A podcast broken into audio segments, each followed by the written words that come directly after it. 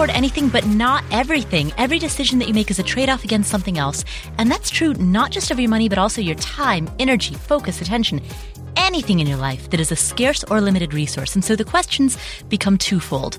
What are you going to do with those limited resources? What is most important to you? What do you value? What do you prioritize? And question number two, how do you align your day to day behaviors to reflect those decisions, those priorities? Figuring out these answers is a lifetime practice. That's what this podcast is here to explore. My name is Paula Pant. I am the host of the Afford Anything podcast. Every other week, I answer questions submitted by you, the listeners. And actually, for the past three weeks, I've been doing interviews because we had a, a normally on every even numbered episode, we do an Ask Paula episode where I, I take your questions. But two episodes ago, the last even numbered one was episode 100, which if you did not catch, please go catch that because that was awesome. Episode 100 was a special celebration. We did a video interview with Brandon the Mad Fientist. That video is up on YouTube. Go check it out, youtube.com slash anything. But for the rest of you who uh, are tuning in for the Ask Paula episode today, I will be answering questions that you have submitted. Specifically, this episode is specifically about the topic of real estate. So what I do is because I get a bunch of questions about real estate and also I get a bunch of questions about general personal finance, I divide those out into different episodes. That way, those of you who are interested in hearing about real estate can tune in. And those of you who don't care about real estate can skip this episode and go on to a different one. So today I'm going to answer questions from you about real estate. But first, regardless of whether or not you have debt, managing healthy credit is important. If you want to buy houses, whether it's a personal residence or an investment property, or if you want to open up new credit cards, if you want to lease a home in a different city for lots of other things, you need to manage your credit. So if you're interested in a website in which you can check your credit score for free, plus Get personalized credit tips to better manage your credit, also totally free and updated monthly. Check out creditsesame.com. Now, as I mentioned, this website is absolutely free. They do not require you to submit a credit card or a debit card when you sign up. You won't be submitting payment information during the sign up. And on this website, on creditsesame.com, you can get personalized financial tips for your specific situation, which you can use to improve your financial health. With your membership, you also get free identity theft insurance worth up to $50,000, which could be a lifesaver in the wake of the Equifax data breach. And if you need it, there's a live helpline where you can talk to identity restoration specialists, also for free, and you can check your credit score for free. So check them out. It's great to know your credit score and to get personalized educational content. They're creditsesame.com. Creditsesame.com.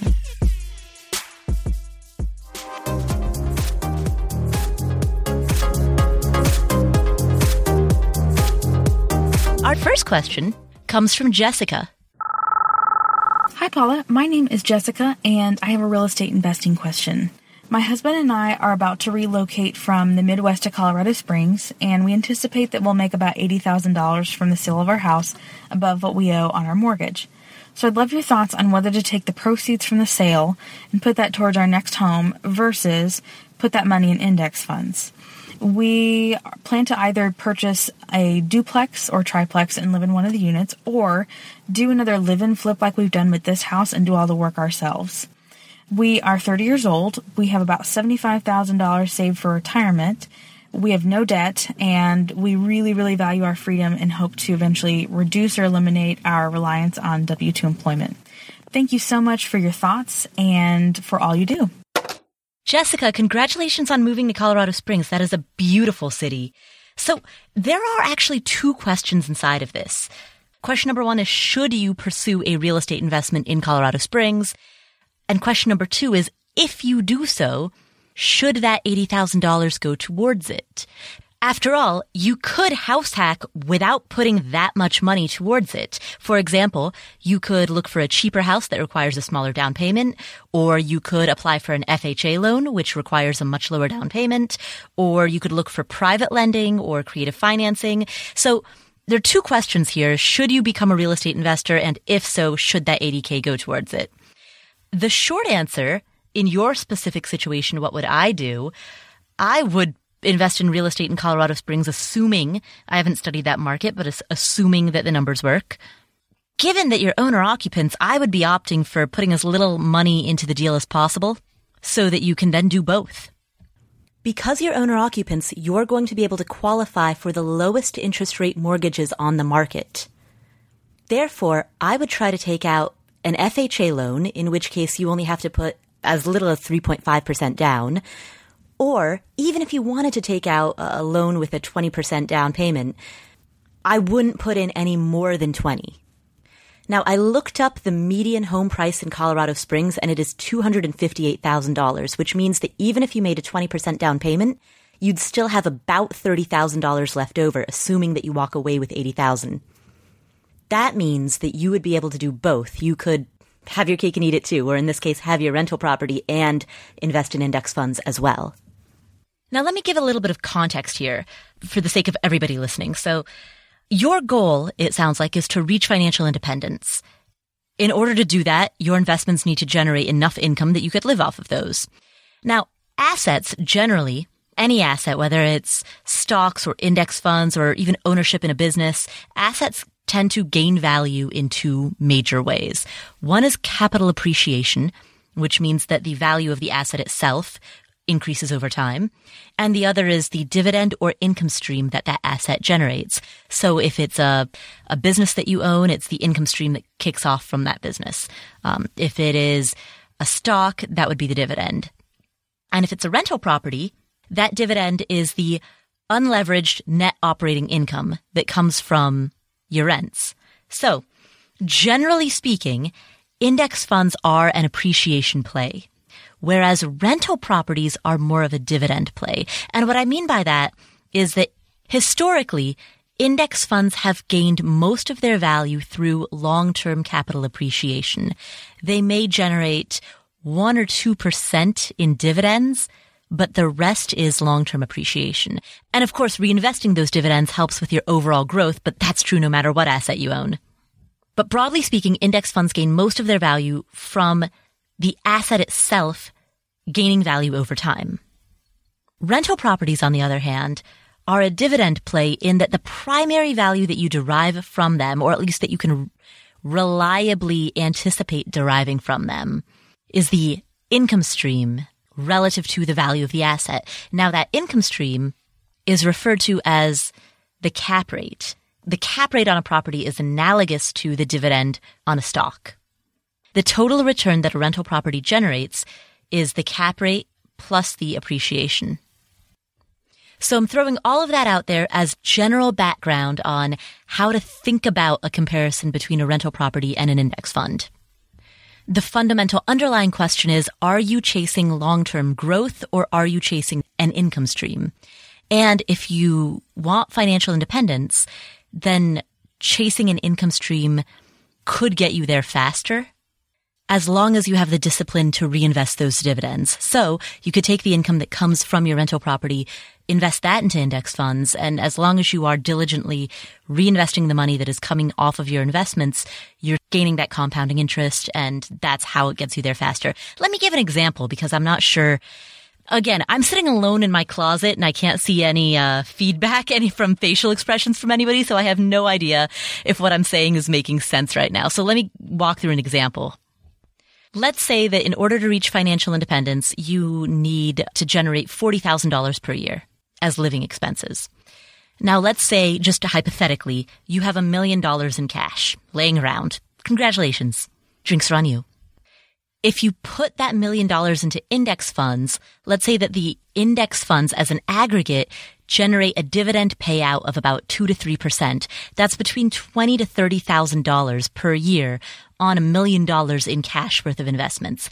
That's not a huge amount of money. Now that being said, those index funds historically are likely to appreciate at about an overall eight ish percent uh, over the long term. There's some debate. Some people say 9%. Some people say Warren Buffett says that you can expect 7% uh, moving forward.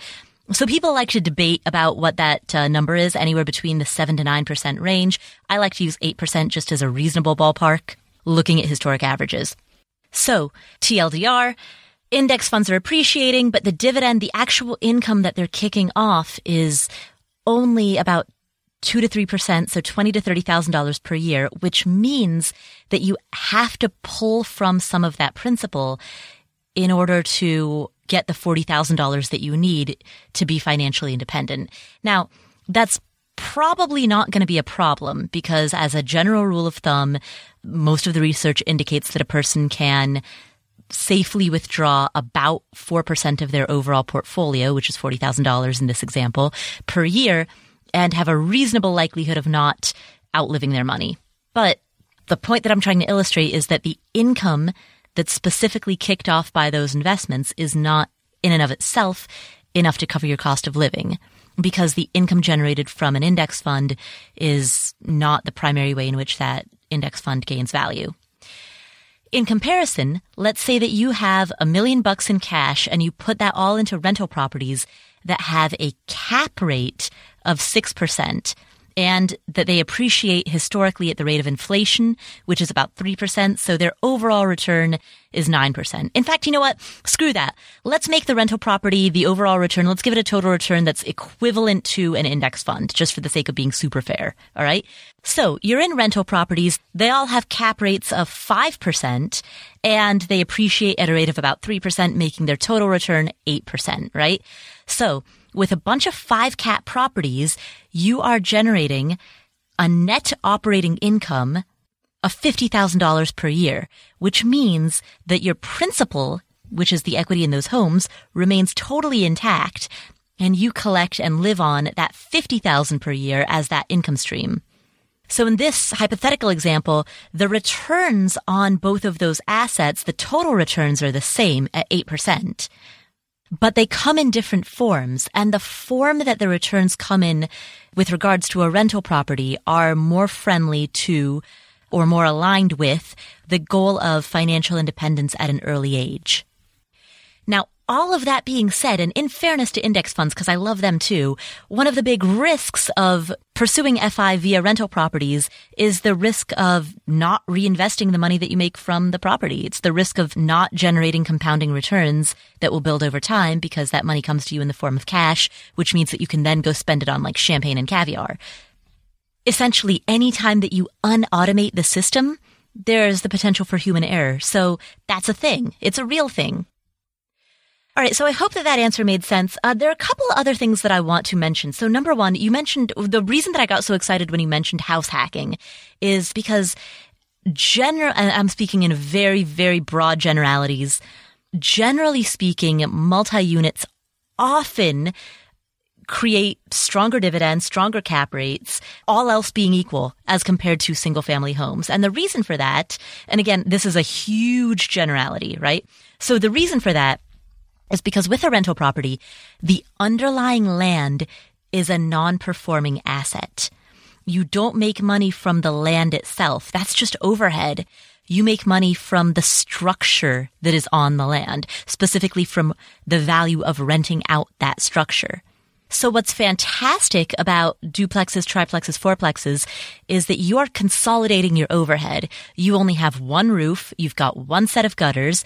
You've got one home exterior with all of its siding and windows. You've got one yard to maintain. You you really you consolidate that overhead quite a bit, and that often translates into a higher income stream as compared to the value of the property. By the way, when we talk about rental properties, it's really important not to think about the cash that you're getting from a property in a vacuum. I've noticed I've been getting a lot of questions for this podcast from questions from listeners that often focus on here's how much money this property is making and as a dollar amount. Don't think of it as a dollar amount. Think of it as the return that you're getting relative to the price that you paid for the property. Because that's how you figure out what the return on the asset is. And when you do that, leave your mortgage, uh, the principal and interest portion of your mortgage out of it because you don't want to ever conflate the financing arrangement that you have with your evaluation of the asset, the inherent asset. At 0% financing, a lot of really terrible assets might look good. And at 99% financing, a lot of amazing assets might look bad. So strip the P&I, the principal and interest portion of your mortgage payment, strip that out of it and look purely at how much income a house produces after you pay the operating costs, such as property taxes, insurance, repairs, maintenance, vacancy, management, after you pay those operating costs, leave the principal and interest out of it, look at that number, and then compare that number to the value of the asset itself.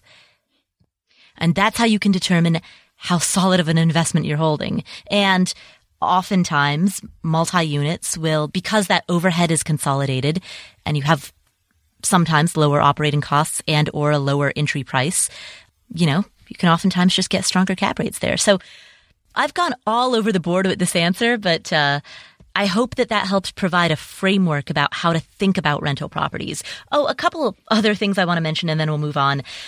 You mentioned the live and flip. I'm not familiar with flipping, but there is an amazing guy by the name of Jay Scott. He writes a blog called 123flip.com.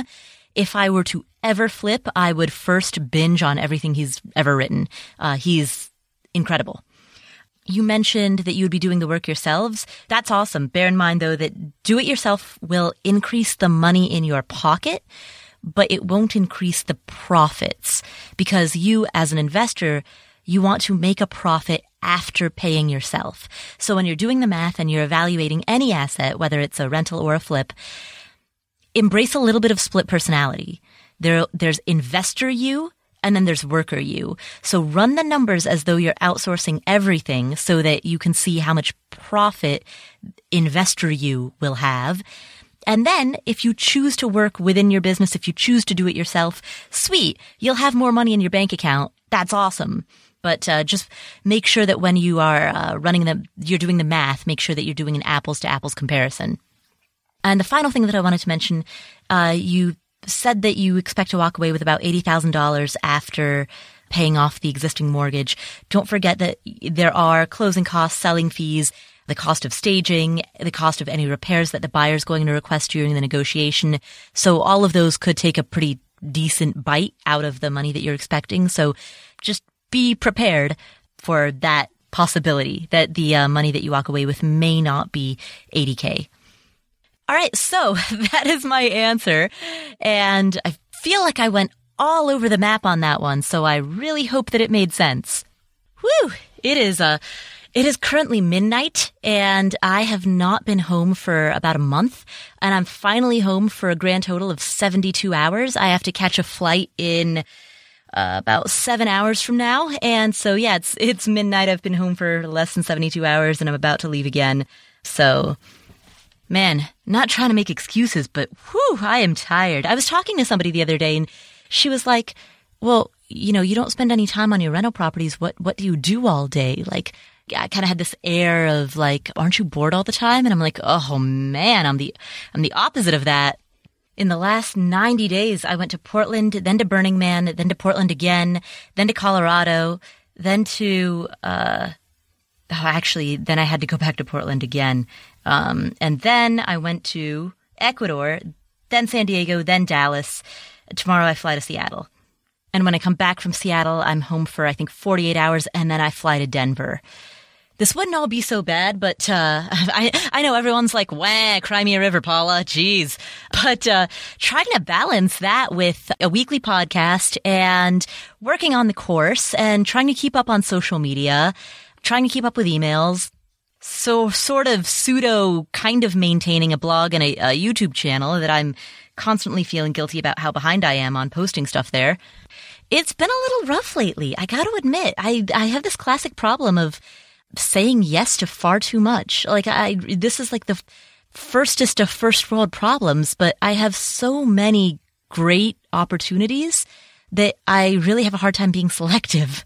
like, I know, right? Like, this is the stupidest thing in the world to complain about, but there's just too much good in my life and it's exhausting.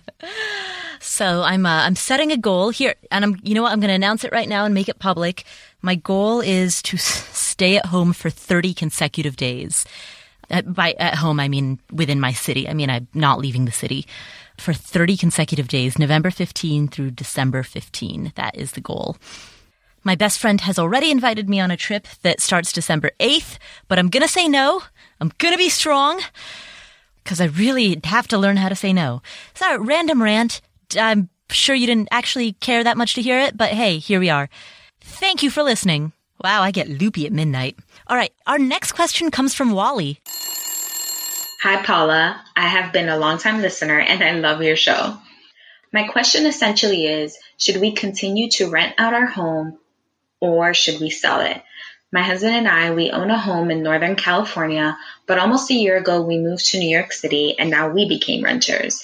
We decided to rent the house and after mortgage, property taxes, property management fees are all paid for, we get about $150 in profit. We think that even with the small repairs and things like that, that at the end of the year we'll still be in the positive. My husband thinks that it's time to sell the house. He would like to sell it invest the proceeds, probably putting it in index funds. I, on the other hand, think that we should keep the house, have somebody else pay for a mortgage, and once we reach FI, we could just either pay the house down or we'll be so much more, we'll be so much closer to having a mortgage paid for. Right now, we owe about $246,000 on the house at 3.5% interest. Because we purchased at the bottom of the market, um, we think a conservative selling figure would be about 425,000. What should we do? What would you do in this situation? Do you think that we should sell and invest the proceeds? We could always rent or purchase another home later on. Or would you have somebody continue to pay the mortgage even though it doesn't make that much profit? Thank you so much. Bye bye.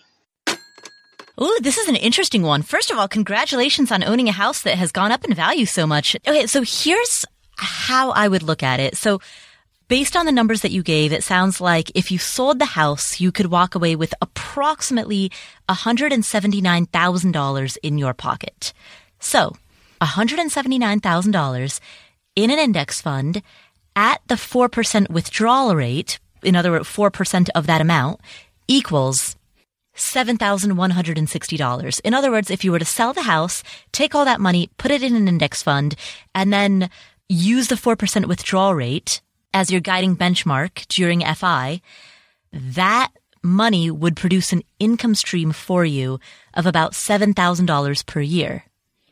So now the question is, take a look at this property. Forget about what it's making right now. What would it be making if the mortgage was completely paid off, if you held it free and clear? By looking at what that house will pay you if you held it free and clear, you can make an apples to apples comparison because, you know, you're looking at the income stream that you would earn from an unleveraged asset, right? So you want to look at the income stream that an unleveraged house would give you so that you can compare the two options. That way you're comparing the assets themselves rather than looking at one through the lens of financing and the other not through it, because that's going to distort your comparison. Another way to look at it, and again, this is basically saying the same thing, but from a different angle, is what is the cap rate on that property? And in order to calculate that, here's the official formula. First, you take the potential gross rent, which is the total amount of rent that the property could collect over the course of one year at full occupancy. So that's what's known as your potential gross rent. If it rents for a thousand a month, for example, the potential gross rent is 12,000 a year. Then you subtract out some reasonable vacancy estimate, maybe 5%, uh, depending on the neighborhood.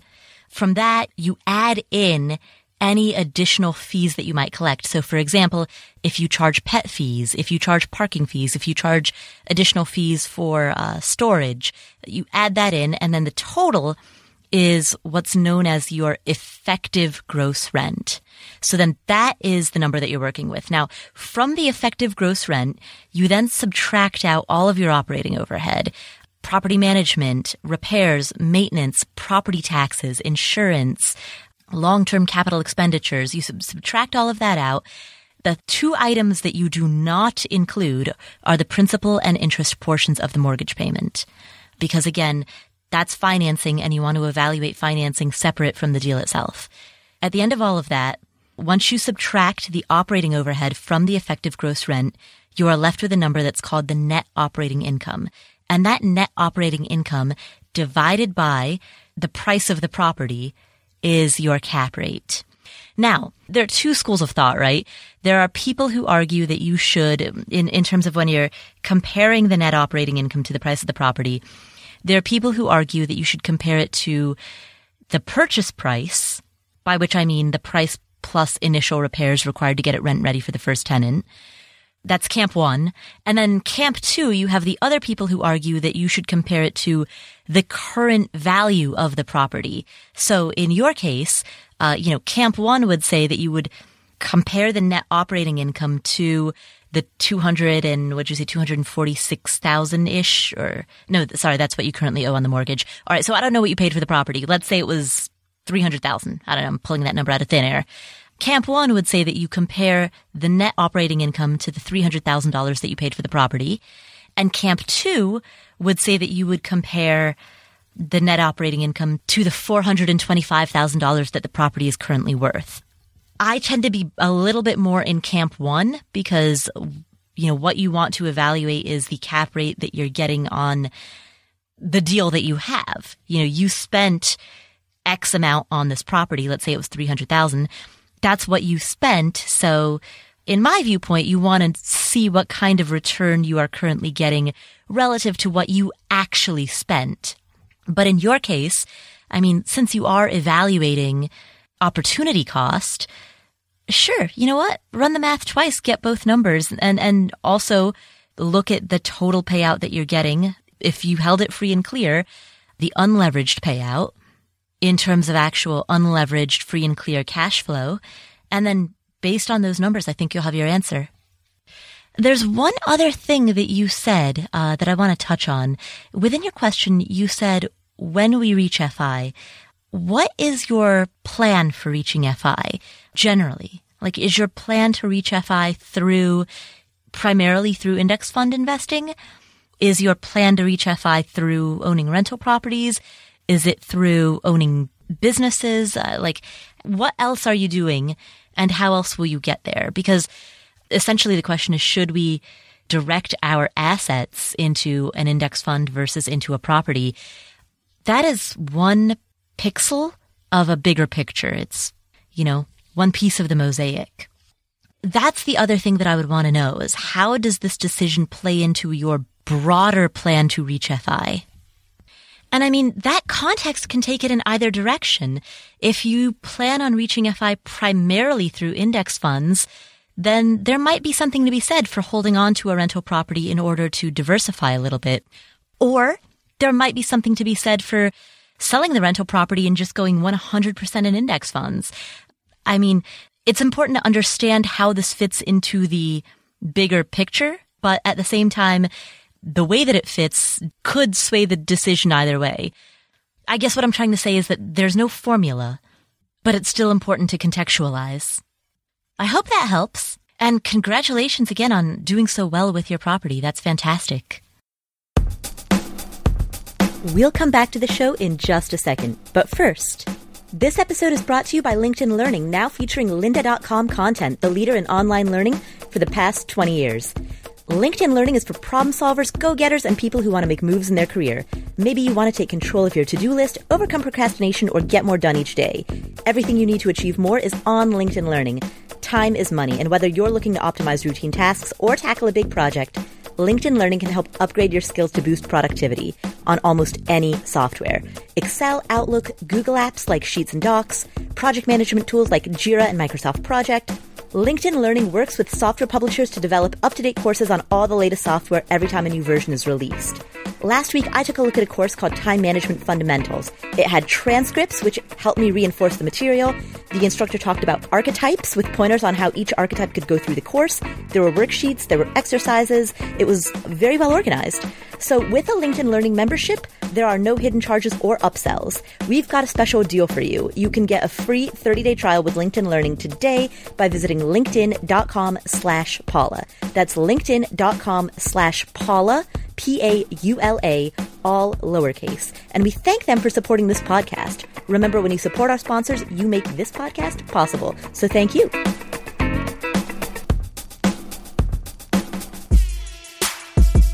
Are you an entrepreneur who sells physical items online? If so, then you know that when you're selling online, getting your orders out the door quickly can be tough. That's why you need ShipStation.com. It's a fast and easy way to manage and ship your orders all from one place. ShipStation helps you get orders out quickly and keeps customers happy. Whether you're using Shopify, Squarespace, Etsy, BigCommerce, WooCommerce, or over 75 other popular selling channels, ShipStation brings all your orders into one simple interface, making them really easy to manage from any device, even your cell phone. Then, use ShipStation to create shipping labels for all the top carriers, including UPS, FedEx, and USPS. With ShipStation, you'll ship more in less time with the best rates available. No wonder ShipStation is the number one choice of online sellers.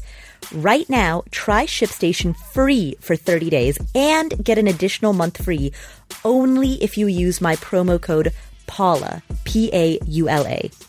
Go to shipstation.com, S H I P station.com, and before you do anything else, click on the microphone at the top of the homepage and type in Paula, P A U L A.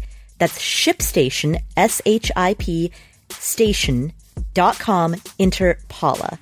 ShipStation. Make ship happen.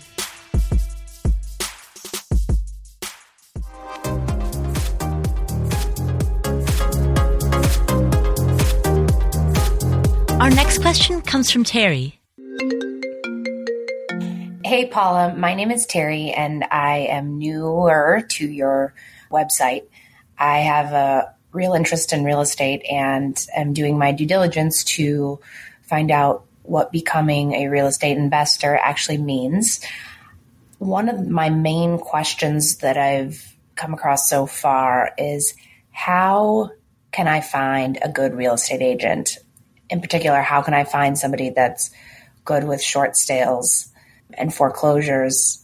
And what are some signs of a good real estate agent? Because it seems like there's certainly going to be an important partner in the beginning of all this even though I love the person that sold me my home, I don't know that she's versed in real estate investment. So I'm trying to figure out some good ways to get to the bottom of finding an agent that's really going to be a resource for me in, in buying my first rental property. Thanks so much. That's a fantastic question. So first of all, there's a particular certification that real estate agents can get. It's an optional certification and it is called the Short Sales and Foreclosure Resource Certification, or SFR for short. Uh, it's issued by the National Association of Realtors. If you go to their website, which we will include the link to that in uh, our show notes, which is at affordanything.com slash episode 102, there is an online directory of realtors who are SFR certified. Uh, and so what you can do is you can type in the name of your city or your zip code and search for realtors who have specifically completed that particular certification. That's one way that you can do it. Now, another possible way, and that's just like one of many options, right? So do that. But in addition to that, here's the other thing that I would recommend. And honestly, this has uh, yielded much better results for me. If you've identified a particular neighborhood that you want to invest in, you know, if, if you narrowed your criteria geographically, take a look at the current short sales and foreclosures that are for sale within that particular area. And if, if you start looking at them, you'll notice that a lot of them are listed by the same one or two agents, or sometimes by the same agent team or small brokerage a mom and pop brokerage that operates within that particular locality. The thing is, real estate is very, very local. And once you niche down, you start seeing who the players are within that market. If, as you're looking around, you don't see a huge number of properties that are currently for sale as a foreclosure or a short sale, just look at the recently sold listings. Now, again, here you're looking for the names of the agents that are representing these properties because these are agents who, by definition, are working with short sales and foreclosures. Sometimes these agents will be representatives of a bank or, you know, there'll be people who don't represent buyers, but just call them up and have a conversation with them because even if they can't represent you, they know the people who will. They can refer you to the people who they recommend that you call. Again, all real estate is local, so you only have to meet one or two players in the game before those players can start introducing you to the people that you need to know. You know who else is really good to get referrals from? And nobody ever thinks of this, and I don't know why. Contractors and inspectors. Ask them what agents they regularly work with. Particularly if you're interested in short sales and foreclosures, because those are the ones that oftentimes need a lot of fixing up. So again, all of this hinges on narrowing your search to a specific locality. And when I say specific, I don't just mean Boise or Birmingham. Like that's too broad. I'm talking about the 12345 zip code. Or even more specific than that, the section of blocks in between X Street and Y Street as framed uh, on the east and west borders, and A Street and B Street on the north and south borders. Like, narrow your search to that tight knit geographic area, and then just start paying attention to all of the goings on that are happening in that area. And in real estate, it's fairly obvious, right? Like, if you're driving around, or even if you're not physically there, if you're just Google Earthing around and Zillowing around, you'll see who the agents are. You'll see if there's a contractors you'll see their, their signs in the yard. You'll see the names of the major contracting firms that have pulled permits.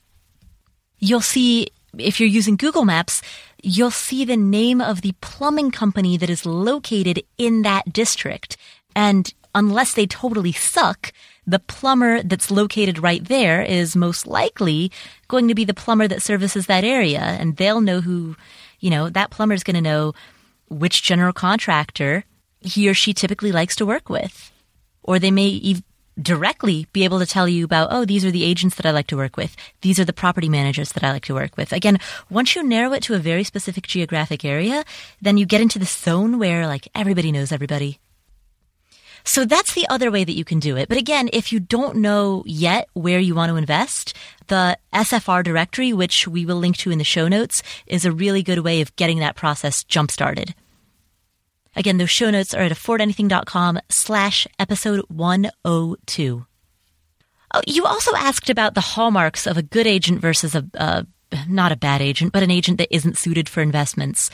Whew! Oh, oh, I could go on for hours about this. But the TLDR of it is, first of all, if the agent talks to you in the way that an agent would talk to an owner occupant, walk away any agent worth their salt who represents investors knows that an investor does not care about oh it's so cute. Oh look the yard is so big. Oh that all that stuff that agents say to primary residents.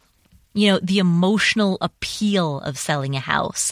Agents who work with owner occupants many of them are well versed in making statements that hearken to the emotional appeal of visualizing yourself in a home Oh, look at the fireplace. The kids love it. You're an investor. You don't care about that. And when you talk to an agent for the first time, you're going to let them know that you are an investor. And if, in spite of that knowledge, they try to sell you on some emotional appeal, then that means that they're not speaking your language. And you've got to move on. The other red flag are agents who assume that they know what you want. So oftentimes as an investor, when, when I approach a new agent and I tell them that I'm an investor, a lot of times I've noticed that they assume that that means that I am chasing appreciation. And so then they start talking about, oh, I think this house is totally going to go up in value, or I think this neighborhood is totally going to go up in value. And of course, they're not allowed, technically, quote unquote, they're not allowed to make any investment projections, but they'll certainly strongly hint at their hope or anticipation that like, ah, this neighborhood's gonna rise. Real estate always goes up. I have two problems with that. Number one, I'm not chasing appreciation. As it's clear from everything I've said earlier, I assume that a property will merely keep pace with inflation and nothing better. If it happens to do better, sweet, that's icing on the cake. But if it doesn't, I'm still satisfied with the cap rate that I am getting on that property. I'm still satisfied with the income stream that I'm getting from that. And I'm satisfied with the total return that that cap rate plus the inflation only appreciation provides. In other words, I'm not chasing appreciation. And if an agent just assumes that I am, uh, I see that as a red flag. And particularly if an agent makes that assumption and then I correct them and then they continue to make statements that bear that assumption. Uh, that's a, not even a red flag. That's whatever color is redder than red. That's like so red that it's a heat signature. Right, dorky science joke. Sorry, I couldn't resist. Here's the other thing. Agents don't have any skin in the game after the transaction is complete. So if they say, oh yeah, I really think this neighborhood's going to go up in value, and then it doesn't, well, guess what?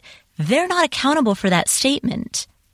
Now, to be clear, I'm not saying that they're bad people. I'm not saying that they're deceptive. I myself am a licensed real estate agent. I don't represent anybody. I just only buy and sell my own properties. But hey, actually, I don't even sell my own properties. I just buy my own properties.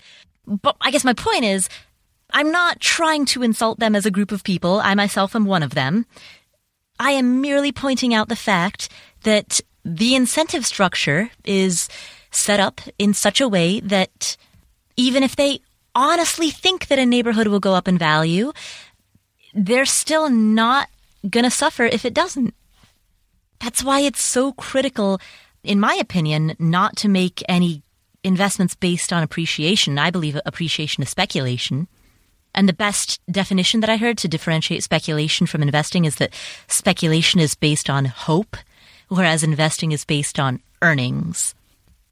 But yeah, back to your question how do you assess who's a good agent and who's not? Avoid the ones who make assumptions about what they think that you want. Or worse yet, avoid the ones who tell you what you should want. That's all up to you. Oh, and final tip ask the agent if they own any rental properties. And if so, how many? And for how long? And how well are they doing? And where are they located? Could you drive by and see them from the outside? Uh, that last question might be pushing it for, you know, privacy sake, but still, before I got my license, I worked with an agent once who had two rental properties, two single family homes in the same area where I was buying a home. She gave me the address for both of them and I drove by and I saw them from the outside and they were both just a couple of blocks away. So yeah, that's the other way to know if an agent is good. Just essentially figure out, hey, are you one of us? Cool. Thank you for asking that. That was a great question. Our final question for this episode comes from Laura. Hi, Paula. This is Laura. I've been following you since we bought our three family and we're currently living on the bottom floor. I just got a tenure track job that would have my toddler and I commuting an hour each way. So we're deciding between converting the building to three condos or buying a house closer to my job and keeping the multifamily as rental property. The building is just outside a major metropolitan area. It's a very family friendly community on a peninsula. But with the sea levels rising, we can't really think about this property as a long term investment in terms of equity.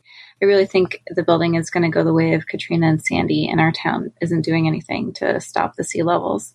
So after many Google spreadsheets, we're estimating that we would make about 2800 a year if we kept the three family after taxes and expenses renting out the three floors. And if we sold it as condos, we think we could make 226,000, but we still have to figure out some details like condo reserves.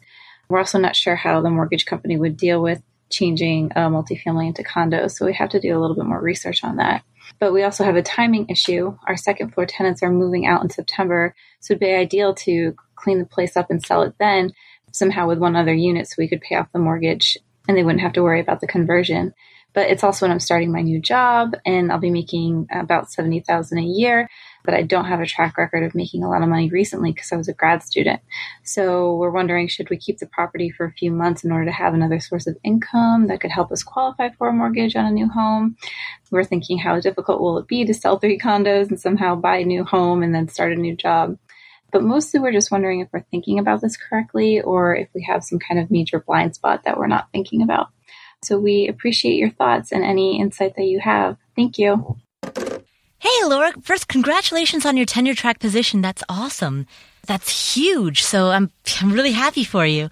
And uh, sorry to hear about your town. That sounds terrible. The the thing that you said about how you think it's there's another major disaster impending and nobody's doing anything about it. That's um, yikes. I, I don't know what to say other than. Ugh. And uh, finally, I just wanted to apologize for not being able to get to your question before September. The questions that we have in the queue have been building up for a while. So right now we have, at this point, it's running between a three to four month lead time. Again, it depends on the topic and it depends, you know, it depends on a number of factors. We don't take them entirely in chronological order. Erin, my assistant, sorts through all of the questions for me and then makes recommendations about what show to slot it into based on alternating the Ask Paula real estate episodes with the Ask Paula general personal finance episodes, and then also based on applicability to the greater audience and, and so on and so forth. So at any rate, I try as best I can to get to all of the questions. And, but as you've heard, I, I spend a long time answering each question, so I only get to about four questions per episode. And um, yeah, so that has all resulted in some fairly long lead times. So my apologies for not getting to this prior to September. And so I'm sure you've made a decision based on uh, about in terms of timing wise, uh, in terms of that aspect of your question. But I, of course, would like to address the rest of your question. So here are a couple of things to think about. First of all, you mentioned and I think you probably can guess what I'm the first thing I'm going to say, which is you mentioned that you'd make $2,800 per year if you keep it. That is the money that you would make right now with a mortgage. So my first question is, if you owned this free and clear, how much would you make from it? And conversely, if you were to sell it off as condos and make $226,000, what would you do with that money? So what is the other alternative? Would you put that 226,000 into index funds?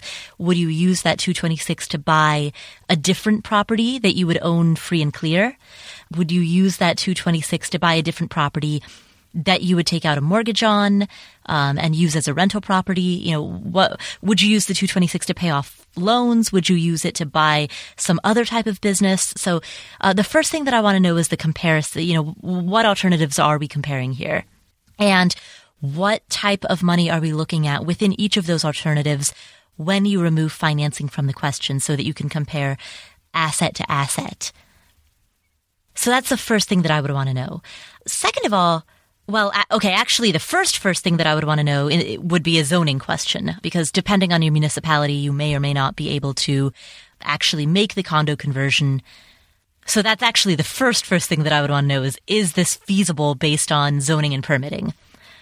If not, it's all a moot question anyway, but it is an interesting thought exercise. So, okay, the third thing I would want to know is realistically, do you have the bandwidth for this right now? Because making a condo conversion, uh, which is just a paperwork and bureaucratic nightmare, while also starting a new job and also moving, like all of those are very big projects. So you can certainly do all of them, but you know, do you want to do all of them at the same time? This it just goes to the you can do anything but not everything and and not all at the same time. So perhaps you might decide to do a condo conversion later down the road, but it might not be a bad idea to defer it for a year while you're settling into your new job and dealing with the, all of the hassles of moving yourself and your family to a new personal residence. Now, one thing about your situation that I think is very good news is you're cash flow positive by $2,800 a year. So what that tells me is that you have a pretty decent buffer. Like you're unlikely to be in a major cash flow bind. And it sounds as though that 2800 figure, when you calculated it, you've already factored out repairs, maintenance, capex, vacancies. It sounds like you've already factored all of that out and that's the amount that's still left over. Since you do have that nice cushion, that nice buffer, it means that you seem to be uh, based on what you've told me, in a relatively low risk situation in, for having to make some type of uh, less than ideal decision because of a cash flow issue. I am going to assume that you also have some type of an emergency fund that's specifically for the house itself. So, with all that being said, you seem to be in a good position. There doesn't seem to be any urgency around selling the house or making the condo conversion. So, um, you know, if the zoning and permitting allows it, the condo conversion may not be a bad idea. given that you don't want to hold on to this in the long run. But that being said, the condo conversion isn't imminently necessary. You can delay that by a year. Now, I know that you mentioned that if you sell it as condos, you would use that money to buy a property, a personal residence that's closer to where you live. Uh, but again, you also mentioned that you'd be getting 226,000 from it. You don't need that much money in order to buy a personal residence. You you don't need 226 unless you're, you know, either making a a very substantial down payment or just buying a house in cash outright, depending on uh, property values in the area that you're looking at. So I guess the other question that I would ask is, uh, depending, and you know, I don't know what your numbers are in terms of your personal budget, but you've been a grad student until recently, so you're certainly accustomed to living cheaply. If you were to continue living at a grad student standard for the next couple of years and uh, save a significant chunk of what you're making, could you or could you not? Uh, and I, I, don't know this uh, because I, I don't know the prices in your area or the type of personal residence that you're looking for, but could you save up enough money to be able to buy a home for yourself without doing the condo conversion? That's, I guess, the final question that I would ask.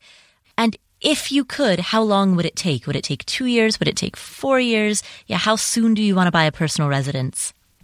So there are a lot of moving pieces to this, and it's it's not entirely a financial question, or at least it's not entirely an investing question, because the tricky part about this question is that it necessarily blends your personal residence and your personal lifestyle and desires with investing decisions. And that always gets tricky because when we're asking a pure numbers question, you know, should I invest in X or Y? Then it's fairly easy to run spreadsheets and start assessing the pros and cons between asset A and asset B. But when we're asking questions about an investment property in the context of how it relates to a owner occupied personal residence or any other type of personal lifestyle factor, well, then we're no longer comparing an investment to an investment. Now we're comparing an investment to a lifestyle decision. And that means that this is not just a money question. This is a how soon do you want to buy a personal house and how necessary is this condo conversion in terms of allowing you to do that? That's the other baseline question. And if the answer is that you want to buy a personal house and this conversion is absolutely necessary in order to do so, well, then you have your answer.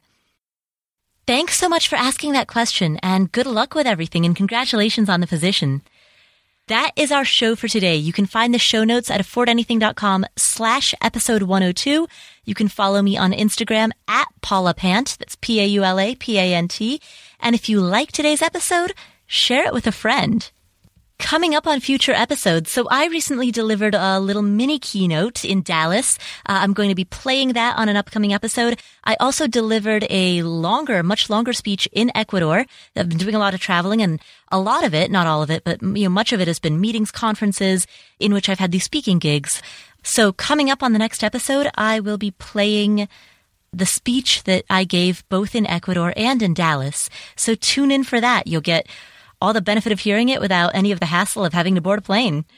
Speaking of boarding a plane, I've got to do that in a few hours. So again, you can follow pictures of all of my wacky travels on Instagram at Paula Pant. My name is Paula Pant. I'm the host of the Afford Anything podcast.